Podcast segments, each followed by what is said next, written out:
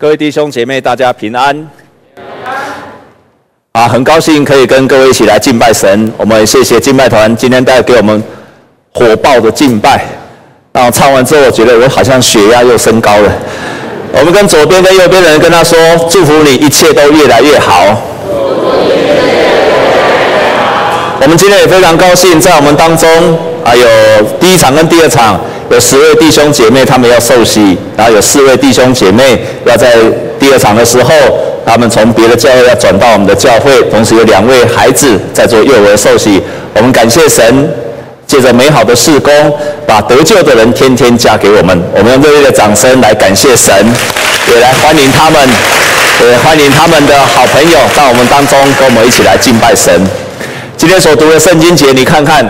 这个人他病了三十八年，圣经并没有清楚交代到底他是枯干的，还是他是一个瘸腿的或者瞎眼的，圣经并没有记载。但是当他三十八年都没有办法医好的时候，这个时候耶稣问他第一句话说：“你要不要得着医治？”弟兄姐妹，如果你病了三十八年，有个人这样问你说：“你要不要得着医治？”你第一个反应是什么？要。是吗？你一心里想说：“那还用说吗？那还用说吗？”但是这一个病了三十八年的他却不是这样说。非常特别的是，就是他居然跟耶稣说：“你看，在这么多年，圣经并没有记载说到底在那个毕士大池，在那个池水，他们相信。”当天使来搅动那个水的时候，如果人们赶快跳进去，他就会得着医治，任样的疾病都会得着医治。但是他的借口是什么？他居然怎么回答耶稣？你如果继续看了圣经，他这样说什么？病人回答说：“先生，水动的时候，没有人把我放在池子里。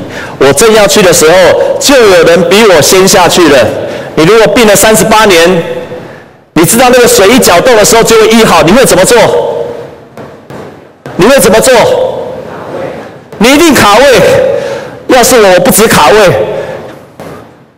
我就每天就泡在池水里面。他什么时候搅动，我什么时候得着医治。可是这个人就把他的责任就推给别人了。接下去，这一个医治特最特别的地方是，耶稣并没有问他说，你有没有信心，他也没有说我要得着医治，他也没有说我要得着医治。这个很特别，因为在圣经中，大部分耶稣医治都要他的信心，然后他自己要得着医治。耶稣还是医治了他，我们深信是因为耶稣怜悯了他，因为他病了三十八年。过了没有多久，圣经告诉我们说，因为那天是安息日，所以法利赛人、犹太人就来问他说：“到底谁医了你？”这个人，他居然说。那个叫我把那个褥子拿走的人，他说我不知道是谁。耶稣遇到他的时候，跟他讲了一句非常重的一句话，说：“你已经痊愈了，不要再犯罪，恐怕你遭遇更加的厉害。”他犯了什么罪？他得到了医治。耶稣就跟他说：“你不要再犯罪了。”耶稣非常清楚地告诉他说：“你的肉体已经得着医治，但是你千万。”你的心智千万不要再回到过去的人生的当中。你已经得着了医治了，耶稣已经医治了你，你已经得到了救恩。但是你千万不要再回到过去的人生当中。圣经没有太多的资料，但是我们可以看到这一个人，我们看到了两件事情。圣经继续发展下去。后来耶稣遇到他，跟他说不要再犯罪了。结果那个人居然跑去跟犹太人说，让他痊愈的是耶稣。南大义公下面不悲啊，他赶快去跟他告密说，就是耶稣让我好起来的。他不但没有感谢耶稣，反而赶快去跟他们讲，就是他。他又把他得到医治的责任全部都推给了耶稣。所以我们可以看到，到底耶稣在说：“你不要再犯罪。”他犯了什么罪？他犯了什么罪？他没有杀人，他没有说谎。但是耶稣说：“你不要再犯罪了。”其实他在告诉我们说：“你不要把人生，不要把一切的责任都推给别人。因为当你推给别人，就表示你自己不愿意从心里面改变。你觉得责任都在别人的身上。这就是这一个人。耶稣告诉他说：“你所犯的罪就是这个。”我们来看圣经中另外一个人，约翰福音的第九章，同样一个瞎眼的耶稣医治了他。耶稣吐口水，然后和泥医治了他之后，这一个人跟今天这个人一样，都遇到了庞大的压力。法利赛人一样来问他，可是这一个人的回复却完全不一样。这个瞎眼得看见了，圣经记载一共三次法利赛人来问他。当法利赛人来问他的时候，他第一次也回答说：“我不知道这个人是谁。”跟这个人的回答一样。但是第二次他来回答。那些法利赛人没有放过耶稣，想要借着这一个人入耶稣于罪的时候，这个时候第二次他回答说：“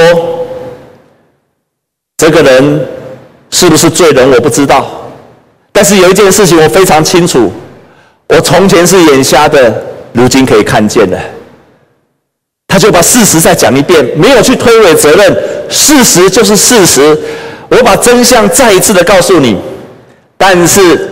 法利赛人没有放过耶稣，他们再一次把这个人抓过来，而且又问他的父母，又再一次给他施压。第三次，这一个瞎眼的人，他居然回答说：“他是一个罪人，我不知道。可是我知道有一件事情，圣经记载说，我知道有一件事情，那就是从创世以来，没有听说有人把生来是瞎眼的把它睁开了。”还有一件事情，那就是上帝不会听一个罪人的祷告。这个瞎眼的得医治之后所带来的人生，跟今天这个三十八年得到医治的带来的完全不一样的结果。这一个人一样有压力，两个人都有压力，但是这个瞎眼的，他却勇敢的去承担。当我们受洗了之后，我们一样会有压力。我们受洗之后的压力，我们会遇到了这个社会跟我们的价值不一样，我们的行事为人的风格要照着圣经，会跟这个社会不一样。但是，我们不要再回到过去的生活，不要再回到罪的当中了。今天所读的另外一处的圣经节，以弗所书告诉我们，我们一起再来看以弗所书好吗？我们来看今天所读的以弗所书，他告诉我们说，我们来看第四章。的第二十节，他说：“你们学了基督，却不是这样子。如果你们听过他的道理呢，他的教，学了他的真理，要脱去你们的旧人。然后第二十四节说，要穿上新人。所以在以弗所书，他把这样子一个人领受了救恩，就好像穿上了新的衣服，然后把旧的衣服脱掉了。亲爱的弟兄姐妹们。”我们当中，我们教会有赞美操。我们当中有参加赞美操的，请举手。有参加赞美操的，请举手。好，请放下哈。我们教会有赞美操，所以如果可以的话，你也可以参加赞美操。有一天，有个赞美操的姐妹突然跟我说：“牧师，因为赞美操都要穿那个制服啊，粉红色的、蓝色的制服。”他说：“牧师，你知道吗？每一次我穿赞美操的衣服的时候，我都不太敢闯红灯。”因为怕人家认出他是中山教会是赞美操的人，那我就问他说：“啊，你没有穿赞美操的时候会不会闯红灯？”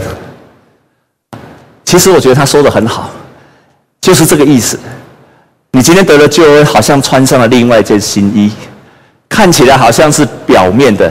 其实我跟那个姐妹一样，我如果穿牧师服的时候，我通常开车不容易超速；我如果穿牧师服的时候，我也不太会闯红灯，我都会等的。我如果穿牧师服的时候，啊，我都变成另外一个人了，因为我知道这个制服代表它的意义。当我们穿上一个新人，我们受洗之后，我们就穿上一个衣服，叫做基督徒，或者叫做神的儿女。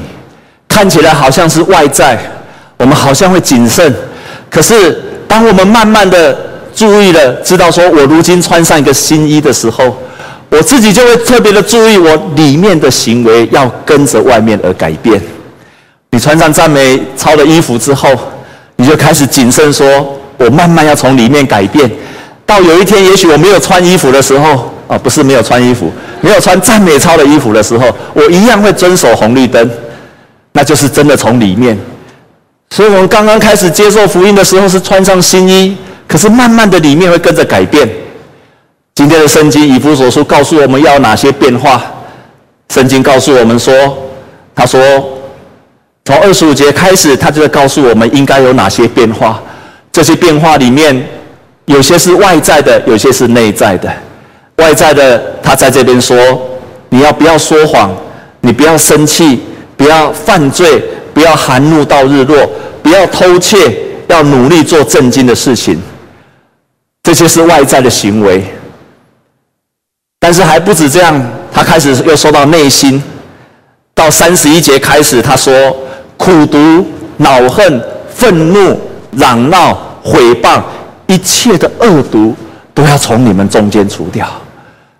当我们在说罪的时候，有在说三个层面：一个是法律的罪，杀人、放火、偷东西，这都是法律的罪。我相信你们不太会犯法律的罪，对不对？你们过去有犯法律的罪吗？过去一个礼拜有偷人家东西的，请把手举起来。如果有，就不要偷了。你过去一个礼拜有杀人、有杀了人的人，请把手举起来。哎，感谢神，没有。所以我们不太会犯法律的罪。那第二个层面是道德的罪，所以他在这个地方说不要说谎了，不要含怒到日落。他这个是在说到我们道德的罪。要孝顺父母，不孝顺父母就是道德的罪。但是圣经上在提醒我们的是更深的，就是我们良心的罪，我们良知的罪。在这个良心的罪，他告诉我们说是什么？污秽的言语一句话都不可以出。你也许讲一些不好听的话，跟道德没有什么关系，可是让人家感到伤心，这样子的话一句话都不要说。你要说造就人的话，要让听的人得着益处。在上个礼拜，有一天，我的牧师娘，她一大早起来就替我冲咖啡，那就磨那个咖啡豆，然后就冲咖啡，啊，不知道怎么冲的，一冲下去哈，那咖啡豆满了出来，就整个杯子啊，不只有咖啡啊，还有咖啡豆，那那个咖啡又又有咖啡又有咖啡豆，怎么喝啊？我都我以前。我心里就会就讲了出来，就说：“啊，是安怎泡诶？连泡一个咖啡也不一样泡，啊，泡咖啡啊，泡个规杯拢转倒啊！”然后我以前就会这样讲，但是那一天他这样泡出来的时候，整个咖啡里面都是半的咖啡豆，我差一点又要讲出来说：“啊啊，咖啡是安怎泡？”快说出来说：“啊咖啊！”不要让圣灵担忧，圣灵提醒我们。我们要顺服，所以当我要开始要讲说啊，咖啡是安怎跑的时尊，赶快咖啡讲到这里，赶快把它吞下去，然后就说，他就跑来跟我说啊，不好意思，咖啡没有泡好啊，里面都是咖啡渣。我说没有关系，现在吃东西流行要有果粒的，所以蒟蒻里面也有果粒，然后喝 orange juice 里面也要吃得到。也要吃得到什么？也要吃得到柳橙，还有现在那个草莓果酱也要怎么样？也要吃得到果酱，所以很好。以后开始啊，喝咖啡都会有咖啡粒在里面。圣灵提醒我们的时候，我们就不要说，那就是我们开始学习，让圣灵引导我们的良心，就不会让圣灵感到担忧。在座弟兄姐妹，成为一个信主的人之后，穿上新衣，然后脱去旧衣，开始从外到内都会开始改变。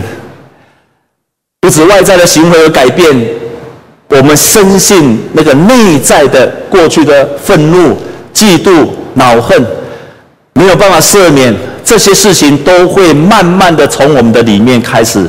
一件一件的离开我们，直到我们成了像耶稣基督的人。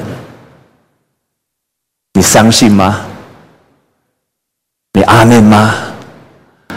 我从我的里面百分之百相信，我们信主之后的人生就开始往那个方向去了。在座弟兄姐妹，有没有人认识富达人的？有的人，请你把手举起来。好，年纪大的都有认识哈。一定的年纪人才认识这个富达人，啊，年轻的我们在座不认识他的人啊，不是太年轻，就是没有知识。我看你们没有很年轻，所以应该是属于后者。啊，不要说，不要说让人家不愉快的话。啊，这个傅达人，他七十岁的时候受洗，很难相信，七十岁的时候受洗。当他受洗了之后，老一辈的人都知道，过去傅达人在我们从小孩子一直到大。棒球比赛也是听他的，篮球比赛也是听他的，几乎所有的体育的广播节目、电视节目都是听傅达的。我们好喜欢听他的那个那个报道体育啊，像他报道那个跟韩球、跟韩国篮球比赛的时候，哇，非常的动啊！他又特别的爱国，特别的爱台湾，所以他每次报道的时候，只要韩国人，只要韩国人架拐子。他就说：“哇，这个韩国人架拐子，怎么裁判没有看到？裁判是眼瞎了吗？裁判是被被收买了吗？裁判到底怎么回事？他裁判是偏袒韩国的，一直骂一直骂。但是如果台湾人给人家架拐子，哇，这个球员好聪明的，架了拐子，裁判都看不到他就是这样一个爱国的裁判。当他七十岁的时候信了耶稣，他是一个脾气非常暴躁的人。”非常非常暴躁的人，然后他说，灯光师也跟他打过架，导播也跟他骂过，那些店家说他几乎所有人都吵翻天了，因为他年少得志，人又高强马大，所以脾气非常非常的坏。信了耶稣之后，他看圣经，他怎么信耶稣的？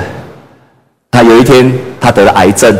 然后去做化疗，要照 X 光的时候，他就跟上帝祷告说：“如果真的有位创造主，求你就让我看到十字架吧。”所以当他被照 X 光的时候，那个灯光一亮的时候，他就看到个十字架在他的面前，他就真的神有听他的祷告，他就成为决志成了一个基督徒。他决志之后，他开始看圣经，他看圣经，照他以前的做法，就是谁打我一拳。我就还他一棍，这是他的哲学。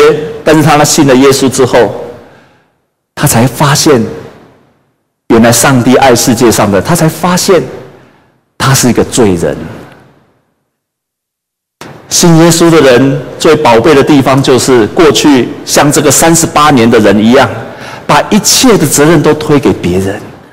但是一个信耶稣的人，他遇到每一件事情，他想说：“我是一个罪人。”要改变的是我，傅达人就从那个时候他开始改变，他就去跟他过去得罪他的人一个一个跟他道歉，他很少参加婚丧喜庆，因为所有的人都跑光了，他重新为跟他的老朋友、好朋友一个一个道歉。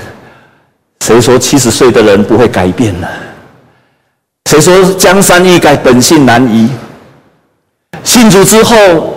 你只要有这样的信心，有这样的决心，你就开始往那个穿上新衣，耶稣基督的新衣在你身上那个方向去了。他的儿子身高也很高，他的儿子也是很高，然后他从小教他打篮球。亲爱的弟兄姐妹，如果将来你有，你是个钢琴，你是个钢琴老师，千万不要教你女儿教钢琴。如果你是很会数学，不要教你儿子教数学。如果你会打篮球，不要教你儿子打篮球。因为你们会从亲人变仇人，他就是跟他的儿子变成仇人。他儿子后来不理他，到青少年时期都叛逆，半更三夜不回来，在外面流连，不肯回到家里面。回来之后就一直骂他儿子，他儿子就更逃家去了。信了耶稣之后，儿子不回来，迫切祷告，好几次他经历到，在他祷告之后。过了十分钟、二十分钟、三十分钟，门铃响了，儿子就回来了。谁说信了耶稣，七十岁信了耶稣不会改变？七十岁信了耶稣的人都会改变，更何况是在座的弟兄姐妹们。所以傅达人最后说：“福音太棒了，福音太美好了。我七十岁信的耶稣太晚了，我决心传福音传到一百岁。”感谢神，这就是福音的美好。我们在上个礼拜四有一个敞开小组，在上个礼拜四是我们敞开小组最后一次的聚会。这个敞开小组都是弟兄，每个礼拜四的晚上在我的家里面。所以我非常鼓励各位，如果你还没有信靠耶稣，想认识福音的，礼拜四晚上可以到牧师的家里，那那个都是弟兄。礼拜四最后一天，所以有个弟兄请大家吃饭，我们大概去了十一、十二位弟兄，在吃饭的时候，那个弟兄突然说：“哎，我们在座有两位长老，一个弟兄，那请你们来分享，因为明天有这个礼拜天有两个人要受洗。”请这两位长老，请弟兄来分享，到底圣灵如何在你身上工工作？非常奇妙的，这三个长老还有弟兄，他们不是第三代就是第四代的基督徒。很多人从小就在我们的教会，他们就分享，在他们年轻的时候，他们就认识了耶稣。但是他们更感谢，当他们开始。开始接受门徒训练之后，他们不约而同都提到三件事情。这三件事情也是我要勉励今天受洗的弟兄姐妹。他们三个人不约而同的分享三件事情。他说：“第一件事情，当我过去在读圣经的时候，他们也都是认真读圣经的人。可是我过去读圣经的时候，我都不觉得圣经跟我有什么关联。圣经的故事会发生在我身上。”但是我现在相信，圣经中我在所读的圣经所发生的事情，也会改变在我的身上。第二件事情，我过去在祷告的时候，我很少经历神，但是当我现在祷告的时候，我常常经历到祷告蒙应允。我这我发现祷告只要有信心，神是又真又活的神。他们三个人不约而同地说：“我从祷告当中在经历了神。”第三件事情。这三位弟兄都分享说：“过去不太会传福音，但是今天我会传福音的，而且我非常的高兴。当我传福音给别人，而且他们三个人都分别不止传福音给别人，他们三个人还分别带其他的弟兄姐妹，那些粗信的弟兄姐妹在一起读圣经。他们有的一个带两个，有的带三个，有的带一个人。他们不只是一个。”信耶稣的人，他们都是带领别人在一个更认识耶稣的人。他们都分享说：过去我不会传福音，但是今天我会传福音，而且我看到人接受耶稣之后，他生命的改变。我们在建造他的时候，我发现我自己的生命很有价值。我发现当耶稣今天的生命，他用了一个字非常 solid，大义工作说给的。我是个很扎扎实实的基督徒。愿上帝祝福今天要受洗的弟兄姐妹。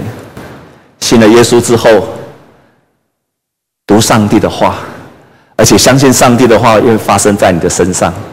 你一直读圣经，却不相信它会发生在你的身上，圣经不会对我们有帮助。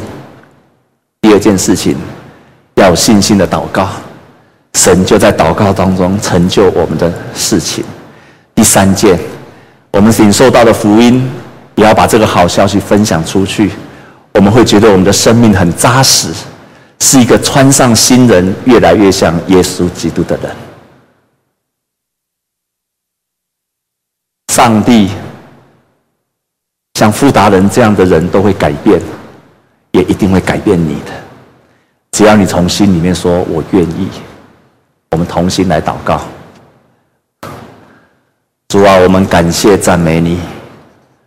我们多么高兴，因为今天有一些弟兄姐妹，他们接受了福音，也要进入到我们这个教会这个大家庭。赞美神！当一个罪人在悔改的时候，在天上也要这样为他欢喜快乐。所以我们相信，这个时候天经天使都在为今天要受洗的人欢喜快乐。我们深信天父你在天上有最大的喜乐，因为你的儿女们回到你的怀抱里面了。天父啊！你在他们还没有认识你的时候，你就爱他们；在他们悔改的时候，你用喜悦的心欢迎他们。即使将来有一天他们似乎感觉不到你的时候，你仍然会与他们同在。我们感谢你，你让我们教会有这一些弟兄姐妹来受洗，他们也要成为我们的家人，也要跟我们一起奔跑天路。我们愿意扶持他们，让他们来分享我们的喜悦。我们也要跟他们一起承担一切的重担。